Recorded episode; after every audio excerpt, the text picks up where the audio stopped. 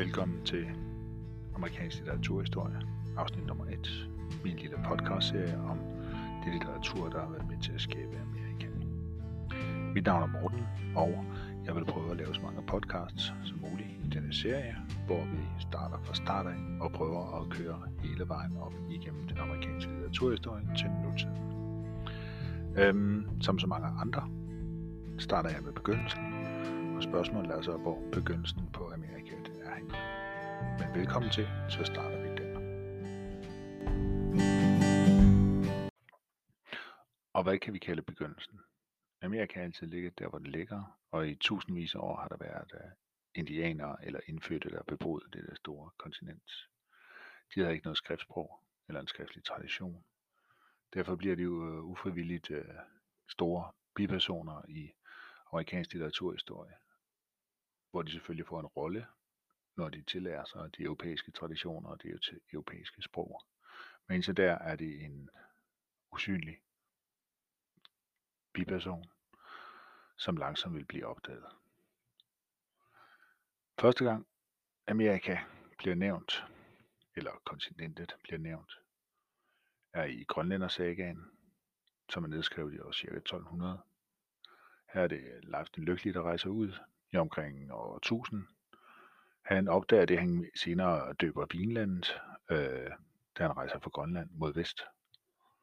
Øh, hvis man læser Grønlænder sagaen, så beretter han om, at øh, han kommer til nogle forskellige, øh, først en ø, og så bagefter en anden ø, og så til sidst et stort landområde, hvor han så vælger at overvintre med sine mænd. Øh, der er ikke noget frost om natten, når de overvinter der helt igennem hele vinteren. Dagen og natten er mere lige end på Grønland og Island, det vil sige, at de er meget længere mod syden, og vi ikke har nattefrost, og vi har ikke de her meget mørke dage. Øhm, og når foråret kommer, kommer en af hans besætningsmedlemmer og fortæller, at han har fundet vindruer og vinstokke. Det er en besætningsmedlem, der bliver kaldt tyrkeren, som kommer fra de sydlige lande, så han kan genkende vinstokke og vindruer. Det var meget praktisk. Og han fortæller, at det er noget, der vokser vildt, og de plukker det, og så drager de hjemad mod Grønland, og der døber Leif den Lykkelige det så Vinland. Den næste del af historien kender vi alle sammen.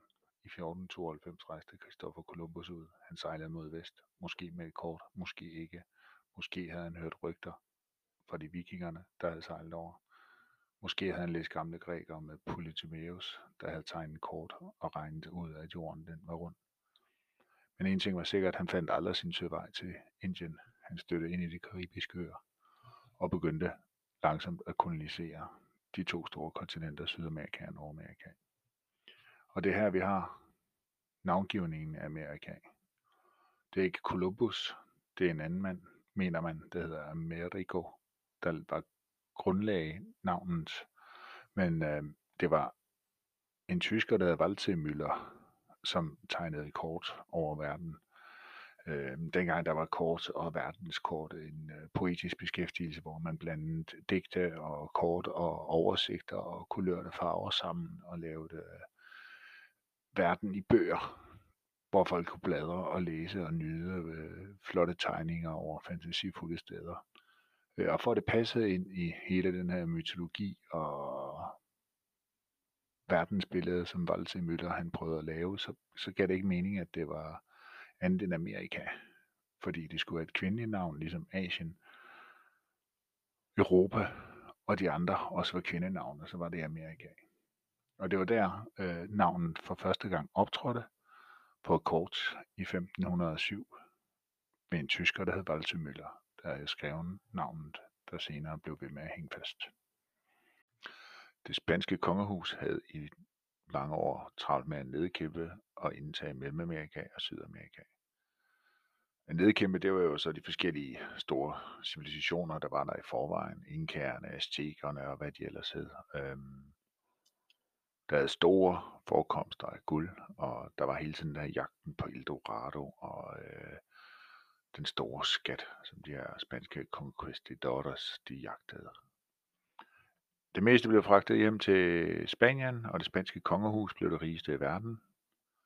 Øhm, og det gjorde så, at det her nordamerikanske kontinent, det røg sådan lidt i baggrunden. Det var ikke ligesom der, der var de store civilisationer. Det var ikke der, der var det øh, guld eller noget som helst.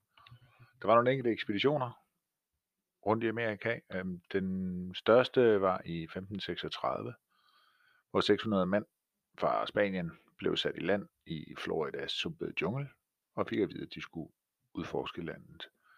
De kæmpede sig så hele vejen op igennem Florida, øh, igennem sydstaterne over til Texas og ned igennem Texas og så ned igen til Mexico City.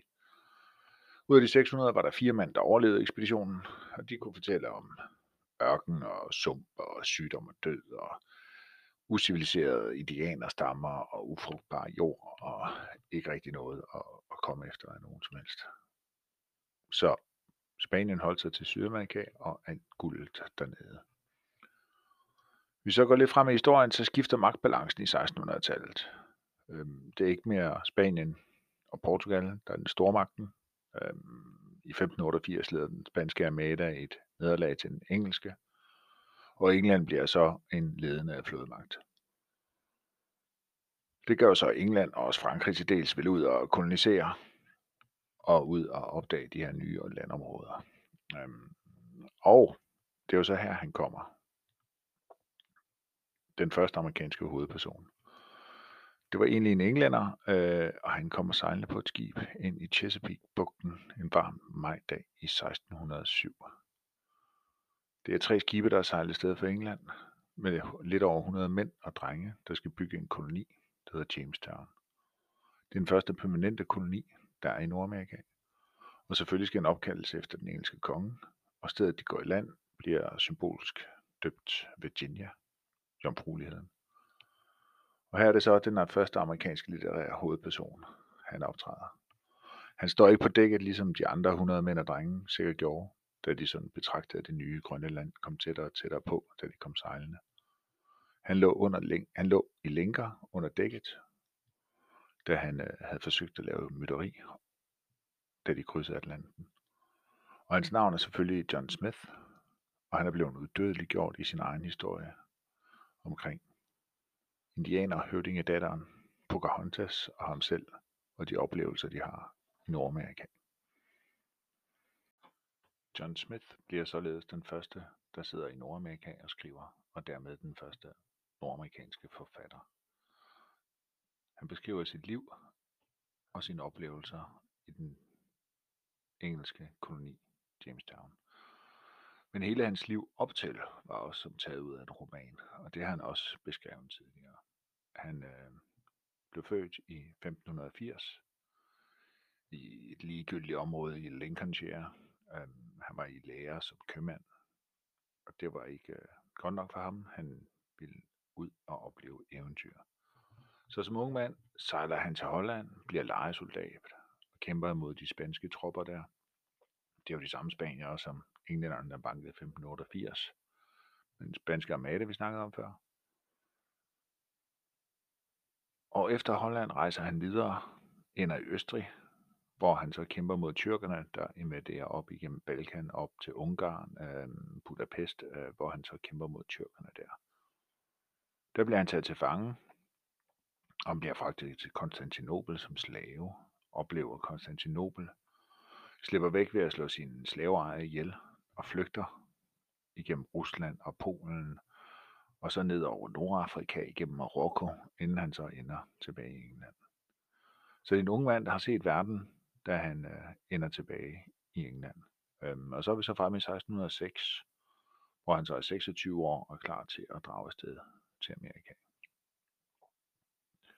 Den litterære periode, vi så er i her, hvor han, John Smith han færdes, ikke? det er i London, hvor Shakespeare han lever og producerer skuespil.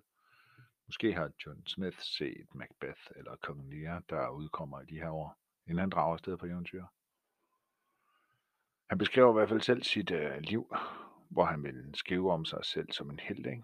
Så det er forfatteren som held. Det er autofiktion her 400 år før sin tid. Øh, og det er ikke en genre, der er kendt i Europa, men øh, der er jo ridderromaner, som han er meget inspireret af, John Smith, og han læser mange af dem. Øhm, og der er det også sjovt at nævne, at i 1606, det er jo så der Cervantes øh, Don Quixote udkommer.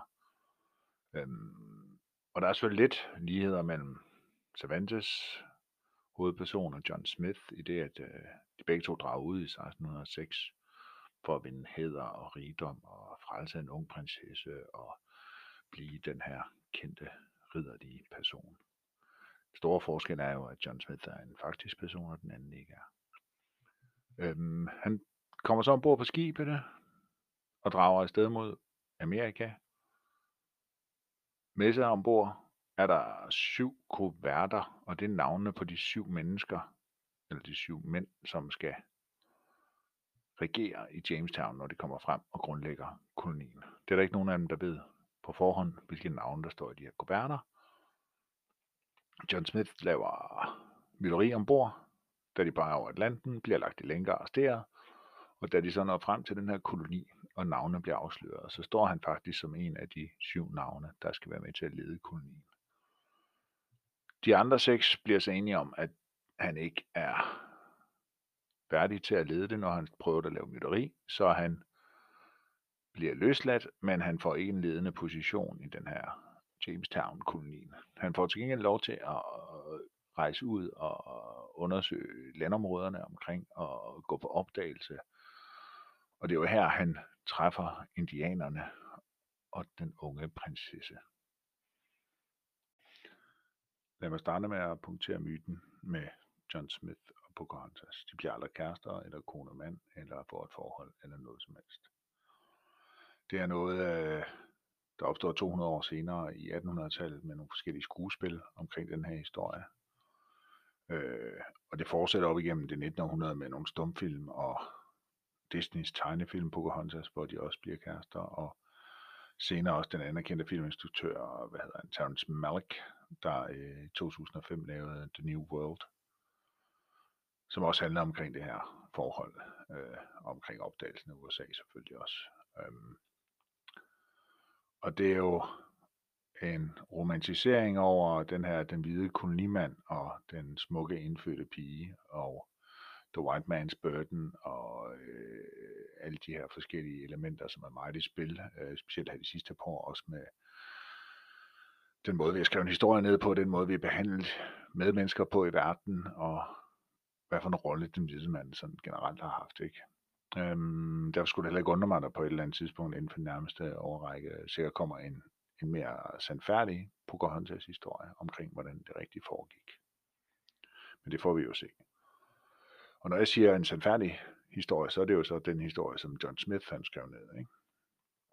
Øh, fordi der er heller ikke nogen, der ved, om den er sandfærdig, men det er sådan ligesom den, der er urmyten i øh, USA, og den, som er urmyten i hele det her fortælling omkring Pocahontas. Og John Smith han skrev to gange om Pocahontas, måske flere, men han skrev i hvert fald, at første gang øh, var det øh, nogle beretninger, han sendte hjem, mens han var i Jamestown, hvor han beskrev hende af indianer, høvdingedatteren, øh, som 10 år gammel. Øh, og senere er hun så blevet en 12-13 år gammel, hvor han skriver det, som er det mest kendte værk, han har lavet, øh, som hedder The General History of Virginia, som han udgiver i 1624. Det vil sige øh, en del år efter, at han har været i Amerika, og hvor han sidder hjemme i England faktisk og skriver den. Øh, og det er ligesom den, der er den berømte af hans værker. Ikke? Øhm, og det er også den, der er den mest dramatiske. Øh, og her beretter han om, at han er sejlet op af en flod i det her Jamestown-område. Øhm, og han kender godt de der Powhatan-indianere, som de hed. Øh, den stamme, som Pocahontas far var høvding for.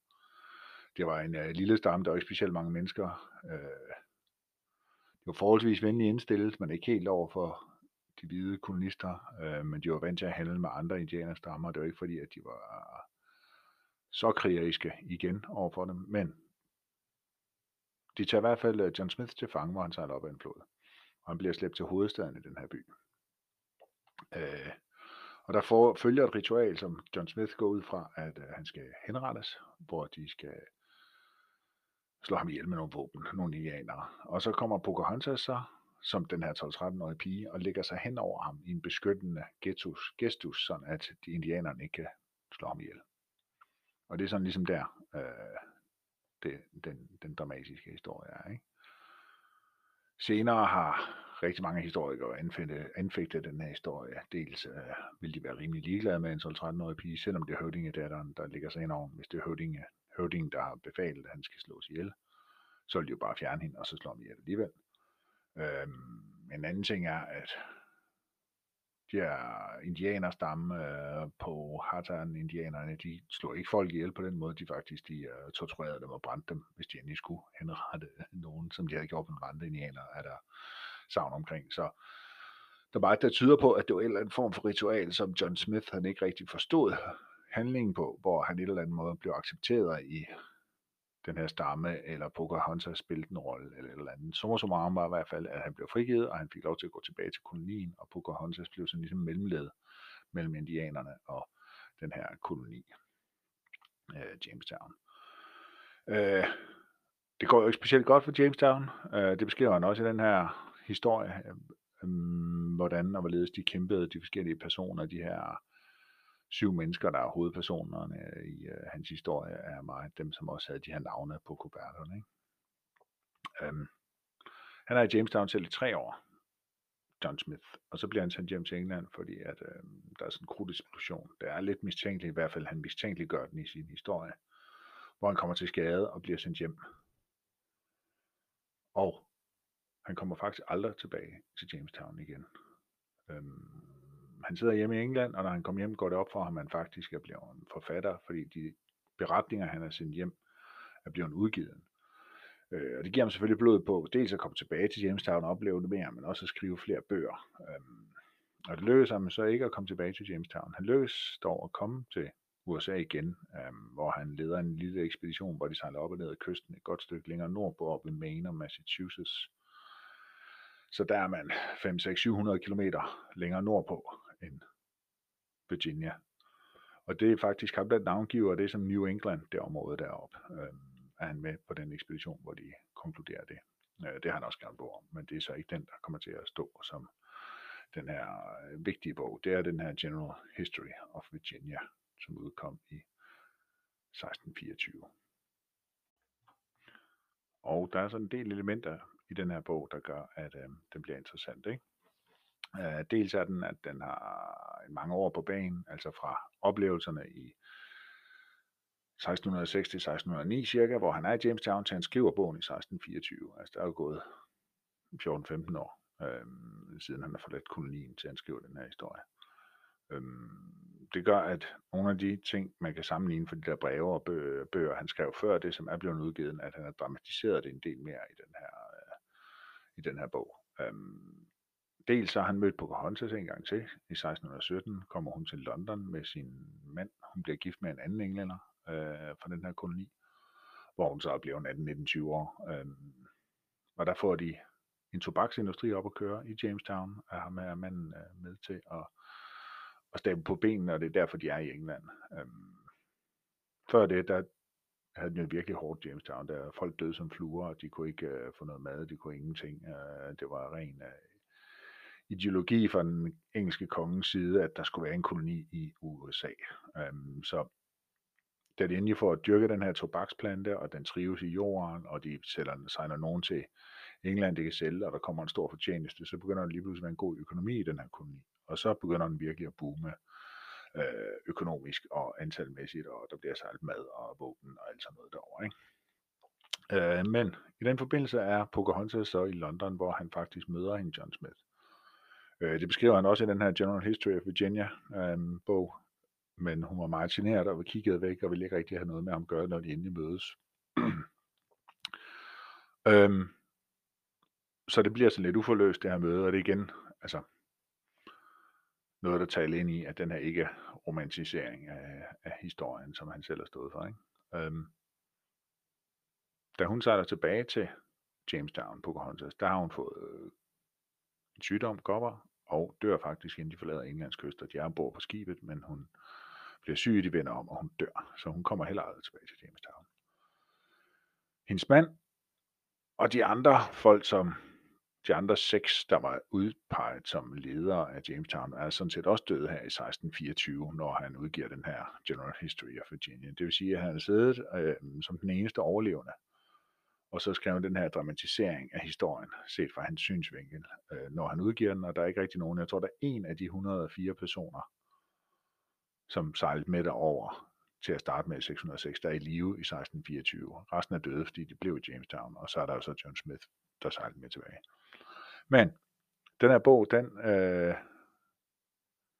er dels vigtig, fordi det er den første amerikanske skrevne bog, altså bevares han sad i England og skrev den, men den er fra amerikanske øh, synsvinkel, og det er fra en amerikansk historie, det er en amerikansk miljø, han beskriver.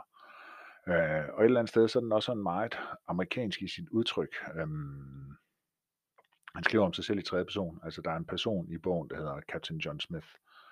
Øh, men det er ikke, han er hovedperson, men der er også mange andre personer i den, så han skriver sådan med, og set ud for andre af de her seks ledende personer fra Virginia-kolonien, bliver beskrevet ud fra deres synsvinkel, hvad de gør og hvad de agerer. Øhm, og det er sådan meget modernistisk, øh, også meget amerikansk, altså med Mark Twain og Melville, kan man lægge ind i den her tradition, han begynder John Dos Passers Manhattan Transfer har også lidt det samme med de her forskellige hovedpersoner, man, eller forskellige personer, man hopper ind og ud af hovederne af, som så bliver en eller anden form på hovedpersoner alle sammen. Og man kan faktisk også gå helt op til Thomas Pynchon og andre øh, forfattere, der har der bruger det der skrivestil, som han faktisk grundlagde her i øh, 1606 eller 1624, øh, er det jo der, hvor bogen udkommer. Efter tobaksindustrien begyndte at blomstre i Jamestown, øhm, blev der med det samme mere fokus på det amerikanske kontinent, eller det nordamerikanske kontinent. Til at begynde med var det øh, de forskellige trosretninger, der ikke helt kunne finde sig til rette i Europa, der søgte over. Og Mayflower, det berømte skib, sejlede afsted, og i 1620 landede det øh, ved den amerikanske kyst ved Massachusetts. Det var faktisk meningen, det skulle til Delaware, der ligger 500 km længere sydpå. Det var ligesom der, destinationen var, som de kendte lidt. Det er lidt nordligere end Jamestown. Men deres kaptajn øh, var ikke så god til at navigere efter de forholdsvis dårlige kort, der var. Så de strandede i Massachusetts. Og vinteren var på vej, så man blev nødt til at ligge til land der.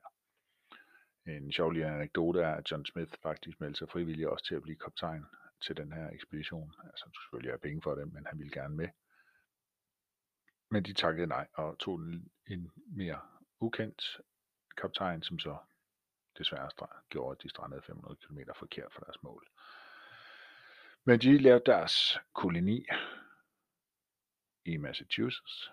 Øhm, det var poetanerne, en religiøs retning fra England, der ikke synes, den engelske kirke havde gjort hårdt nok opgør med den katolske kirke, og de synes ikke, der skulle være en kirkelig overhoved, og det var meget, meget religiøse, altså meget øh, ret troende. Um, øhm, og det blev faktisk generelt et stort sammenrend af forskellige øh, eventyr og forskellige religiøse retninger, der drog til USA som nogle af de første. Der var en hollænder, der drog over for at købe Manhattan, købte de for at få noget pelsindustri op at køre. Øh, så var der kværkerne, der så fandt Delaware, øh, som puritanerne ikke kunne, øh, og slog sig ned der, og de fik også selskab af nogle svenskere og nogle tyskere, øh, som også var religiøst troende. Der kom også nogle franskmænd over, men de var så op længere nordpå, men det var også en religiøs afstamning. Øh, så det er hele taget et sammenrend af forskellige religiøse trosretninger, der ikke helt havde plads, eller der ikke helt var plads til Europa, der drog til USA som nogle af de første. Og det er igen den her amerikanske myte med, at det er landet for den hvide mand. Ikke? Det er Guds rige, som de opdager. Det er Gud, der har kaldt på dem, og nu skal de opdyrke og bygge det ideelle paradis. Altså det er den manifest destiny. Det er deres ret at indtage det her land og beholde det. Øhm, at der så er nogle indianere, det er så hvad det er. Øh, det må man fortrænge eller leve med, eller hvordan og hvorledes. Det var der forskellige måder, man gjorde det på. Men det var i hvert fald det var Guds rige, og det var Guds land, som de skulle over og opdyrke og lave de perfekte samfund. Plymouth-kolonien er nok det mest berømte af de her religiøse øh, kolonier. Og det var her, de her poetanere, de, øh, de lagde til. Det er i det område, der normalt hedder Cape Cod nu til dags. Um, de så sig selv, eller de omtalte sig selv som pilgrimme, øh, og det giver også igen det her kæmpe religiøse momentum i øh, deres fortælling, hvor de bliver nødt til at overvintre et sted, hvor de ikke rigtig, øh, hvor det ikke var planen, de skulle være, fordi de skulle længere sydpå. Øh, men når det var Guds vilje, at de blev her, jamen, så måtte de jo blive her, og så var det her, at de ville bygge deres koloni. Og det var så Plymouth Rock, kaldte de den. Øhm, hvor de så har de er pilgrimme, og de tager ud og snakker med møder indianerne, og de har ikke rigtig nogen, noget mad med. Jo, det har de, men ikke nok mad med til at overleve øh, vinteren. Øh, så den her Thanksgiving kommer også op at stå her på det her tidspunkt. Ikke? kalkun og græskar tærte, øh, var det indianerne tilbød dem, og det er så derfor, det er, det er jo oprindelige øh, amerikanske Thanksgiving med, øh, at man så fejrer den endnu. Øh, og det er jo klart, det gode, man kan sige, det er, at den er hele, både dem og kværkerne og alle de andre, der er over i USA, at der er den her kæmpestore religionsfrihed, alle dem, som ikke kan finde sig til rette i England eller i resten af Europa, de bliver bare, de, de drager som pilgrimme til USA. De får så efterfølgende øh, en del kriminelle og konger, der sender alle deres modstandere øh, og alle mulige andre småskumle typer ryger også til USA øh, til de her kolonier, fordi man har fundet ud af, at der kommer man ikke tilbage fra lige sådan med det samme. Bagsiden af medaljen er selvfølgelig for indianerne. Øhm, det er lidt forkert at bare snakke om indianerne. Altså det var, der var et hav af stammer og sprog og, øhm, og og typer af indianere. Dem, som både øh, nede i Virginia og heroppe i Massachusetts og øh, helt, helt langs kysten, dem har man prøvet at kategorisere som, som kystindianerne. Det er dem, man først støder ind i. Og de øhm, lever det her kystområde, og de er aldrig rigtig, altså de bekriger hinanden, og det er derfor, der aldrig rigtig de der kæmpe store civilisationer, eller det gætter folk i hvert fald på, ligesom nede i øh, Inkariet eller Aztekerne og sådan noget, ikke? For det første er de meget, meget gode til at leve af naturen, og det er meget rig på mad, hvis man kan finde ud af at udnytte den. Øhm. Og så har de jo så den fordel, at de ligesom bliver inden for de områder, de er. Ikke? Så kystindianerne holder til på kysten, og så er der prærieindianere, og der er øh, nogen, der bor nede i ørkenen, osv. osv. Men det er jo kystindianerne, de hvide mennesker stod ind i først, øh, og som de handler med. Øh, og lige så langsomt kommer der en problematik med tobaksindustrien og områder og opdyrket jord, og hvordan og hvorledes skal man øh, håndtere det, hvor det så bliver til, til krigstilstande. Og det er jo noget, man skal gøre op med, hvordan kan man kombinere den her kristne dogmatik med at bekrige nogle øh, indfødte. Det er jo meget nemt, når de ikke øh, tror på Gud, så kan man altid pakke den ind i det. Men hvis man kigger på det litterære, der kommer ud af det på den her periode, så er der jo en John Winthrop, som er en forholdsvis kendt person, øhm, som i hvert fald har bidraget med et meget, meget, meget kendt citat i en af hans beretninger. Øh, han hører til på den her Plymouth Rock-koloni. Nu er vi så fremme i 1630, hvor John Winthrop skal fra England til USA. Han er poetaner, ligesom de andre, og øh, har samlet forholdsvis mange mennesker øh, til at drage afsted sammen med ham øh, med skib. Denne gang der er der familier, der skal afsted øh, med veluddannede mænd øh, og, og koner og børn. Øh, han er selv øh, sagfører, øh, og med ombord har han doktor og andre akademikere, plus en masse håndværkere selvfølgelig, øh, hvor de skal forbinde Plymouth Rock med en anden koloni, som kommer til at hedde Massachusetts Bay koloni. Øhm, og den kommer til at ligge der, hvor Boston sådan set ligger nu til dag, så det er lidt længere op ad kysten fra Cape Cod.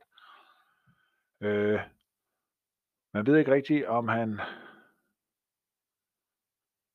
holdt den her tale, eller prædiken er det sådan set, øh, i, øh, i England, eller ombord på skibet øh, på vej til USA. Men øh, det ene, der hedder A Model of Christian Charity, som er blevet skrevet ned, og som er blevet meget brugt igennem øh, USA's øh, historie, både politisk og kristent, øh, religiøst osv. Øh, de her puritaner var jo overvist om, at Øh, de skulle forlade England, fordi Gud ville straffe England for den kætteriske måde, som man levede på i England på det her tidspunkt. Øh, og den forkerte kultur, som kirken havde med, med, med overhovederne, der havde for meget magt og for meget rigdom. Altså, det var ikke puritansk nok, simpelthen. Så derfor drog de jo så afsted. Og der holder han den her tale, mens de sejler, eller lige inden de sejler, hvor han øh, snakker omkring den her byen på bakken, der City upon a Hill, øhm, som er sådan inspireret af bjergprædiken, øh, Matthæus 5.14, tror jeg det er, hvor han prædiker omkring den her byen på toppen af bakken. Øhm, og den trækker jo paralleller helt tilbage der til øh, Bibelen, men også til Augustin, der har den her øh, Guds stad, eller City of God, som han snakker om, omkring det her idealsamfund, det kristne, det kristne bysamfund som ideal. Den er blevet brugt og henvist til rigtig, rigtig mange gange igennem, op igennem amerikansk litteratur. Øh, og det er specielt den her ene linje med The Shining City, er det så blevet til senere hen. Øh, hele den her lange prædiken, der fylder, jeg ved ikke mange sider, 10-12 sider, altså det er en lang prædiken, han holder, ikke? Øh, men hvis man kigger det i øh, Bibelen, der er det jo så Matthæus kapitel 5, vers 14, hvor det er, I er verdens lys, en by, der ligger på et bjerg. Et by, der ligger på et bjerg, kan ikke skjules. Man tænder heller ikke et lys, der sætter under en skæppe, men i en stage, så det lyser for alle i huset. Så den der udbredelse af religionen, ikke? man bygger den lysende by, er det så blevet til i, øh, i USA, som er et forgangsby og en forgangsland øh, religiøst, altså målsætning med det. Ikke? Og der er der mange, øh, John F. Kennedy og har brugt den her City on a Hill og Reagan brugte rigtig mange, det var ligesom ham, der indførte den der Shining City, er det så blevet til, øh, hvor det jo så er demokratiets højborg, USA, øh, der, øh, der bliver henvist til. Obama har også brugt det og snakket om det, og den unge kvindelige øh, digter, som kom frem her øh, med indsættelsen af Joe Biden her for nylig, øh, Amanda Gorman, øh, har jeg også noget med en øh, Upon a Hill, øh, et eller andet sted er det sådan noget, der ligger i USA's øh, betragtning af dem selv, at jeg er den her, hvad hedder det, ledestjerne på toppen, som, som, som alle andre skal sådan ligesom følge eller navigere efter. Om det, som startede som religiøst, så bliver det så demokratisk, øh, øh, og militærmagt for den sags skyld, kan man også godt sige det, at de har nu til dags, ikke? Men USA som et forbilledeland, som en ledestjerne, øh, det er sådan ligesom den, der bliver grundlagt af John Withrop her i 1630, inden de drager over Atlanten og grundlægger det, som man i dag kalder, hvad hedder det, Boston, og det område, der var der. Fælles for de her kristne forfattere, eller puritanske forfattere, øh, det er, at de skriver sådan meget øh, bibelsk, altså det er, det er ikke sådan nogle tørre kilder, man sidder og læser. Det er fyldt med svulstige ord og tillægsord, og øh, prøver at øh, lave billeder og lignelser og, og så videre, når de skriver. Øhm, så faktisk er det meget sjovt, den her Guds vilje, der skinner igennem det hele, og øh, hvordan man arbejder med naturen og med Gud for at kultivere det her land. Øh, og lidt det samme går igen i de her kværkerne og hvad der ellers er forskellige øh, øh, kristne trosretninger, der tager til øh, USA på det her, på det her tidspunkt. Øhm, hvis vi kører lidt videre, øh, så er det faktisk også herover øh, vi finder Anne Bradstreet, som er den første kvindelige engelsksprogede forfatter, så hun skriver selvfølgelig også nævnt her. Øh, hun har faktisk hun får udgivet en digtsamling, som hun skriver. Hun ved faktisk ikke selv, at hun fik den udgivet før bagefter. Det er svoren, der tager hendes digte med tilbage til England, da han rejser hjem øhm, og får dem udgivet der. Det er i 1650, og hun bliver dermed ikke kun den første kvindelige øh, forfatter, engelsksproget, hun bliver også den første øh, amerikanske digter, der bliver udgivet, der skriver digte, så det er to titler, hun faktisk får der i 1650. Der er selvfølgelig lidt problemer med en kvindelig forfatter. Øhm, det var ikke den rolle, kvinderne var indset eller uddannet til, kan man sige, i samfundet. De skulle øh,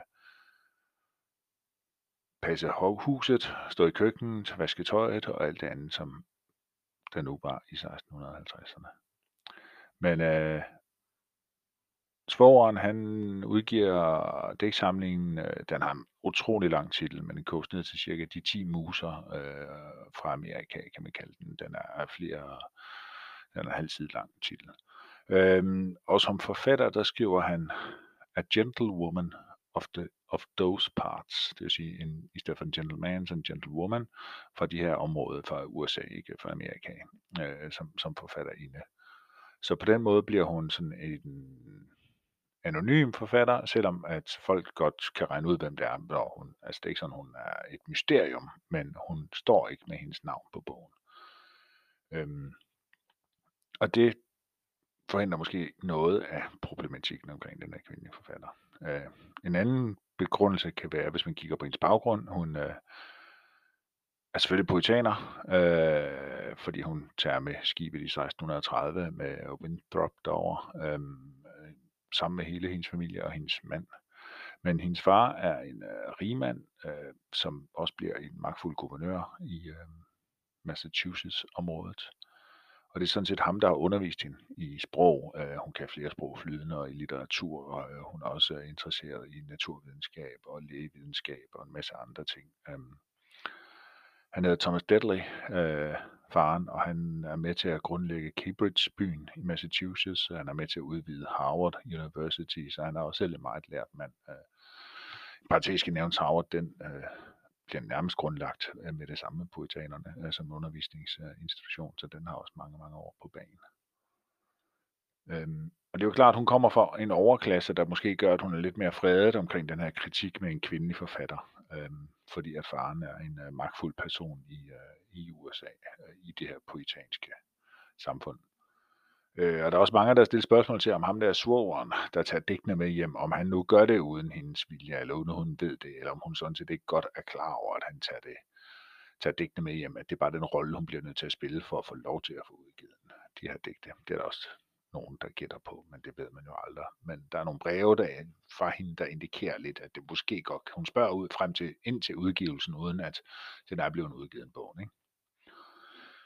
Øh, hvis man så kigger på selve lyrikken i de her digte, altså det er 1650'erne, øh, så det er klart, at hun trækker på nogle traditioner fra John Donne og fra Shakespeare. Øh, og samtidig har hun den der poetanske baggrund, så det er meget øh, spirituelle digte, men med både med omkring kødet og ånden og øh, erbødighed over for Gud. Øh, og den der poetanske tro og verdenssyn. Øh. En af hendes mest kendte og flotteste digte hedder To My Dear and Loving Husband, øh, som indeholder alle de her forskellige ting. Men samtidig indeholder det også en lidt en, en himmel på jorden, ikke? altså med at det er manden, som hun elsker, øh, som et eller andet sted er lige så vigtigt som Guds himmel. Det er ikke den der stræben efter Gud, guddommeligheden, eller hvad det hedder, øh, himmelriget. Altså, der er også et himmelrige her på jorden øh, med hendes mand og sådan noget. Det er meget, meget flot skrevet. Øh, mange andre af hendes digte handler om livet i Amerika som kvinde øh, med fødsler og øh, problematikker øh, og hyldes til naturen og til Gud og så videre. Ikke? Øh, hun har et andet kendt digt, der hedder Upon Burning of a House, som handler om hendes hus, der brænder ned i 1666, som var rimelig traumatisk for hende. Altså, øh, der hun ved at være oppe i årene, og hele hendes bogsamling, hendes bibliotek brænder også med. Og det er jo klart, hvis hun er den her lærte kvinde, så er det selvfølgelig ikke sjovt, at alle hendes bøger forsvinder. Rygterne siger, at hun er omkring 800 bøger. Og det er mange bøger dengang. Altså, der var mange bøger i dag, men dengang var der virkelig mange bøger. Så udover det religiøse og det spirituelle og hendes rolle i uh, det her poetanske samfund, øh, så har hun også et kvindesyn, som er lidt før hendes tid, eller som skinner igennem med, at hun hylder stærke kvinder, øh, hvilket hun sikkert også selv har været med hendes øh, uddannelse og hendes, øh, hendes families øh, magtposition. Øh. hun har et hyldestigt til dronning Elisabeth den første, hvor hun fremhæver hende som en ideal øh, person, eller en ideal regent. Øh, og Elisabeth den første, hun døde kort før øh, Bradstreet, hun er født, født øh, men det er jo den Selv samme spanske Amada, da den blev nedkæmpet, øh, var det Elisabeth den første, der var ved magten, og det var ligesom, som vi har snakket om, et, et, et vendepunkt i historien. Hun har også et andet digt, øh, hvor at der er en assyrisk dronning, som øh, slår hendes mand ihjel, som hun også, når hun hylder hende ikke, men hun viser forståelse for nødvendigheden for at gøre radikale ting, hvis man som kvinde skal frem i verden, kan man vel kode det ned til. Øh, og det var meget før hendes tid, og meget ikke, øh, altså det her det er jo ikke en kristen kvinde, når hun er øh, syrisk dronning. Altså det er lang tid før kristendommen overhovedet er opfundet, at hende er, hun øh, er levet. Så hun har nogle kvindeidealer og nogle øh, kvindesyn, som hun prøver at kombinere med de andre verdenssyn, som hun har her i USA. Men øh, alt i alt er hun en interessant person, øh, og det er et interessant øh,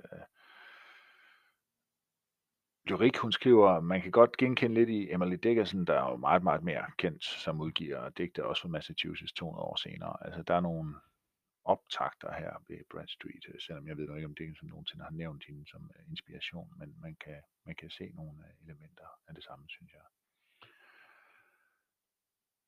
Anne Bradstreet dør i 1672, 60 år gammel.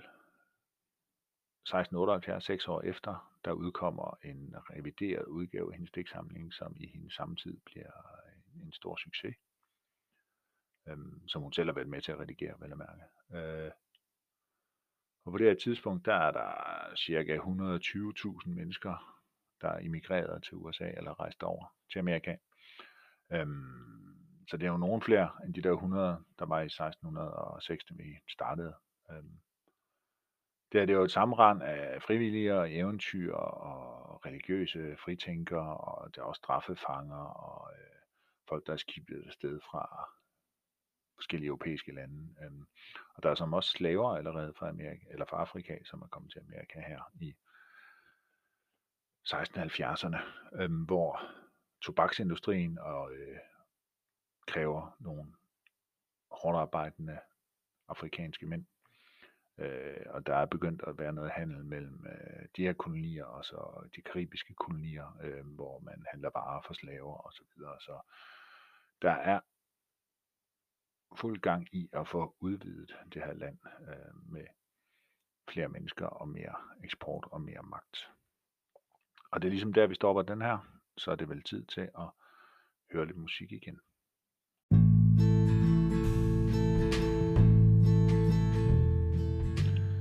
Så er jeg ved at være færdig med den første podcast omkring amerikansk litteraturhistorie.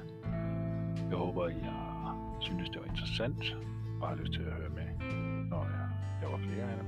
Øhm, man kan jo lave uendelig mange af disse podcasts, øh, hvor jeg tænker mig at prøve at følge den historiske rækkefølge af amerikansk litteratur hele vejen op til nutiden, men nu længere vi kommer op, nu mere forbindelser selvfølgelig.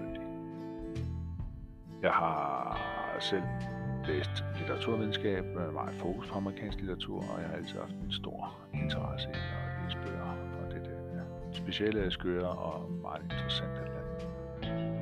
Jeg håber, du kan lide måden, jeg gør det her på. Det er sådan lidt tænkt som en forelæsning, hvor jeg har et løst manuskript, jeg snakker ud fra. Det vil sige, det er ikke øh, skrevet det hele ned, og det er ikke ligesom andre podcasts, hvor at man snakker efter et meget stramt manuskript.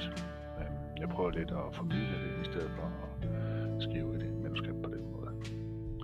Øhm, ligesom jeg også gerne vil prøve at drage paralleller mellem litteratur og de andre kulturelle øh, strømninger i USA, film og skuespil og hvad der ellers er. Øhm, også af historiske perioder og historiske begivenheder. Litteratur står jo ikke alene i de historiske sammenhæng. Der er altid en episode eller en begivenhed eller diskurs i samfundet, der gør, at bøger bliver skrevet på den måde, bøger nu engang bliver skrevet på et givet tidspunkt. Øh, og så samme øjeblik er det også vigtigt at sige, at det er også med, hvordan man læser bøgerne med nutidens øjne, øh, også i den her perception af, af litteraturen. Hvad er vigtigt, hvad er ikke? Hvad, hvad, hvordan læser vi bøger nu i forhold til, hvordan de blev læst dengang? som altid også sjov, og som er interessant at fokusere på. Men det var det for den her gang. Jeg håber, I hører med i afsnit nummer 2. thank you